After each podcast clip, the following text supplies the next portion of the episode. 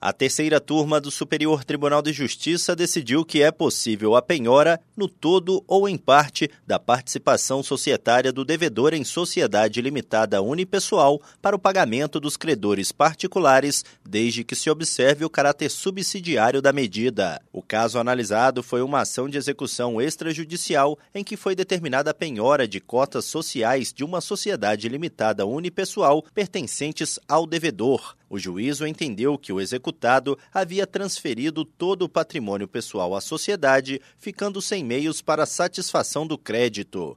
O Tribunal de Justiça de São Paulo manteve a decisão.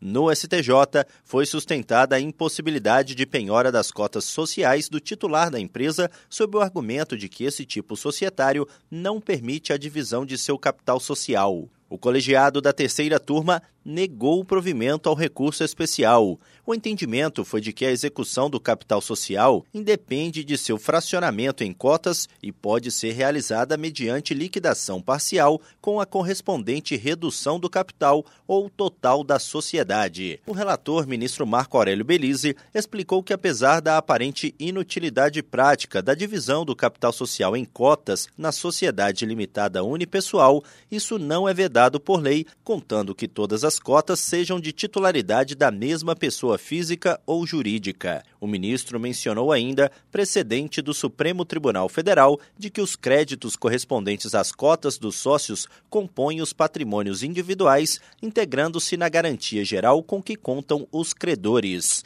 Do Superior Tribunal de Justiça, Tiago Gomide.